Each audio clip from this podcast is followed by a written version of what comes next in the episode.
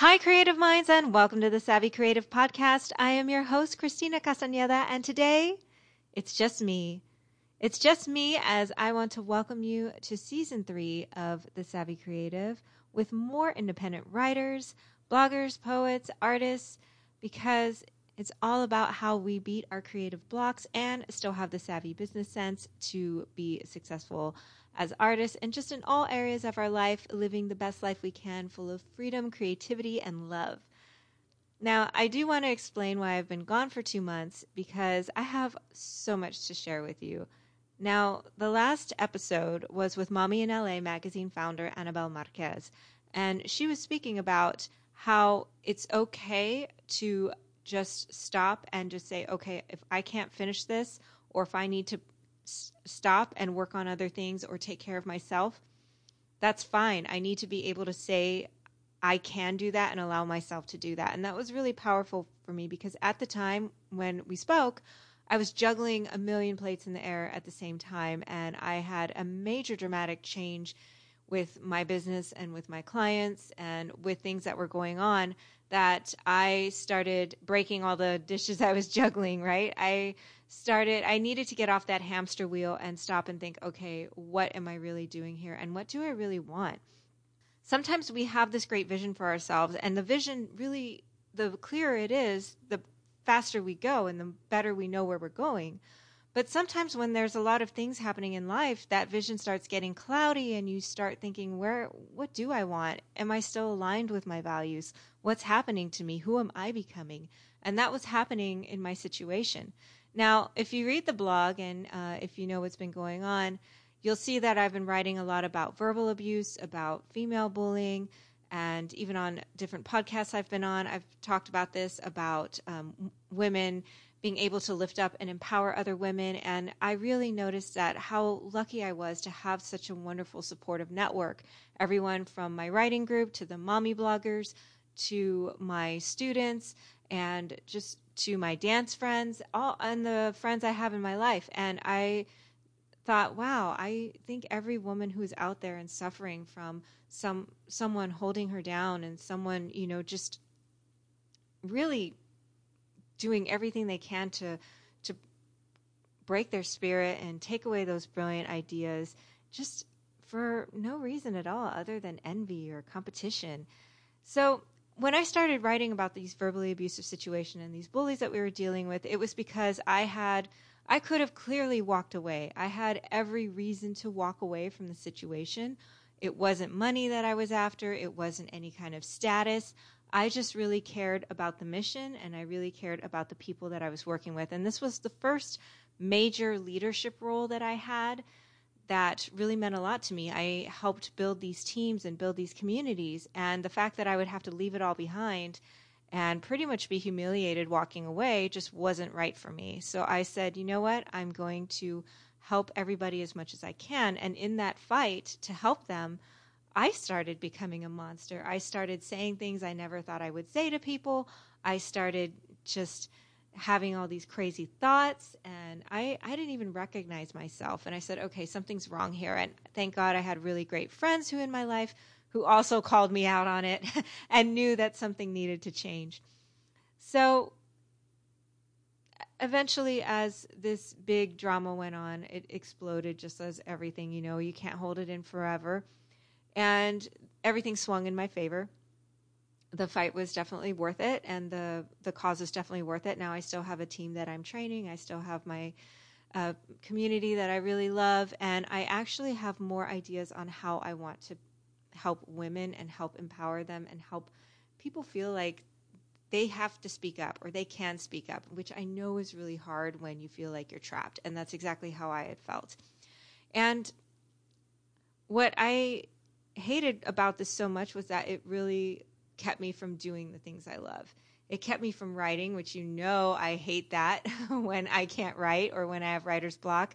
It's hard enough to write on a good day, but let alone when you have a lot of bad stuff going on in your life. So when it was all said and done, I thought, okay, how am I going to capture this? Because there's a story here. And even though I'm not going to reflect it exactly off my life, I have to use, you know, imagination and everything and build a fictional story but pretty much around characters who influenced me. I thought, how can I do this? And when I started writing about it, the writing was just so bad. I mean, you could really see that my judgment was clouded still by the drama and the situation.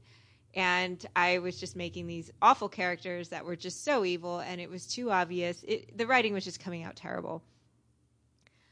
And this is part of the rewrite and part of the process that we know as writers.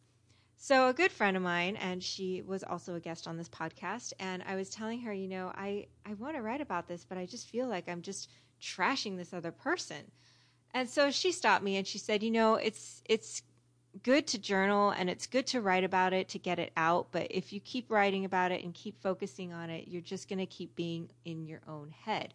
And that's not good for you either because that's all you're going to be able to think about. So what you should do when you want to write about this is that you have to add the mastery of the craft. You have to create this bad character, this person who wronged you. You have to turn them into a dynamic character, which means you have to add some hero qualities, right? You have to build empathy for them. You have to make them so you love and hate them at the same time. And all the things that we know as writers about building characters, but once we're in the work, we sometimes tend to forget because we're just in our heads so much. So when she said that and it hit me, I thought, oh my God, she's exactly right. I have to craft this and use the writing skills and use all the things that we know about story and building characters to make this into a new story. And then the blocks started going away. I started focusing on learning the skills of the craft. You know, sometimes the things that we forget. We were in so many writing classes and or so many writing workshops and things like that and we're showing up to journal and do all these things every day but we often forget the simplest skills. And i had to go back to that. And once i did not only did i finish this little short story but i also finished some rewrites that i needed for my novel and things started becoming clear and i just thought oh wow i have to share this with everyone who is struggling and that i know who is struggling with writing and, you know, there's a lot of scenes that I wrote that are probably not going to make it into the final draft because now I realize that I do have to cut some of these scenes that were just rants or just so bad. But then, um, thanks to my writers' friends, I went to a, um, a Q&A with a writer, a screenwriter who did Pet Sematary or the adaptation of Pet Sematary and uh, The Prodigy. And he was talking about all the multiple drafts that he had gone through and he said, you know, we went through 47 drafts. 47, 47. So my my 17 drafts of my first chapter don't feel so bad now, but he went through 47 studio drafts, which means that um, you know they, there was notes in between, and they had to do polishes in between that 47. So he probably had 100 drafts, and he was saying that there were so many scenes that they couldn't use because of all those drafts. But he said it's okay. I don't see those scenes or all that writing as wasted time because it was me discovering the character. It was me discovering the story. And I had to go through that. It's part of the process. And when he said that, I realized, okay, I'm taking for granted the process. I'm taking for granted the skill because I just want the shortcut or I just want the quickest way there or I just want to um, make myself feel good by ranting about some person who wronged me. And that's that while that is cathartic sometimes as writers, it's not what's going to create great writing at the end of the day. And I realize that now. So I had to share these breakthroughs with all of you and share something about how I like to get back on the path. Now, I've been doing some journaling, which I love journaling. All writers, you know, we have journals. We have certain journals we save. We have certain journals we use for certain times of the year or certain moments that we want to use them for. And uh, oh God, if we ever lost one or if we ever, you know, if it got into the wrong hands, we feel violated, right? Like they're so sacred to us. At least they are for me. And so what I started doing was I started writing out my visions and I started writing out positive thoughts. I started writing out all these different things that could help rewire my mind and get rid of this bad focus and this negative focus and negative energy. And then I started putting it into audio so I could listen to it, um, just the way I listen to podcasts. So I decided that I would put one of these tracks for you guys.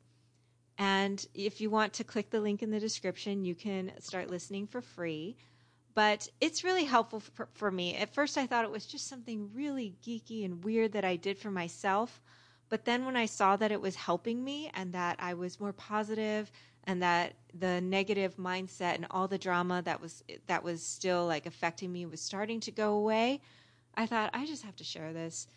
And it didn't matter if people thought I was a weirdo. I'm a, you know, being a writer and being living out in Venice, California, you, you're as weird as they're going to be. So why not just share it? So, besides the free audio that you can get, I want to share that we have more independent authors. We have uh, more poets coming on this season, and I love uh, authors. I love especially indie authors, and I love poets because they really have a strong message and they have a really beautiful lyrical way of speaking. And I love bloggers because bloggers have consistency and they have a really good business sense. And so that's why I like that mix of all three coming onto the show. And of course, I love speakers who can talk about women's issues because that's important to me, especially women leaders. Now that I'm in this position where I have a team relying on me, it's one of the hardest things I've ever done, second to like motherhood and of course survival, but I, I it's a never-ending challenge just like writing. You're never going to really fully master it. You're always going to keep learning more, so I want to share all those skills with you.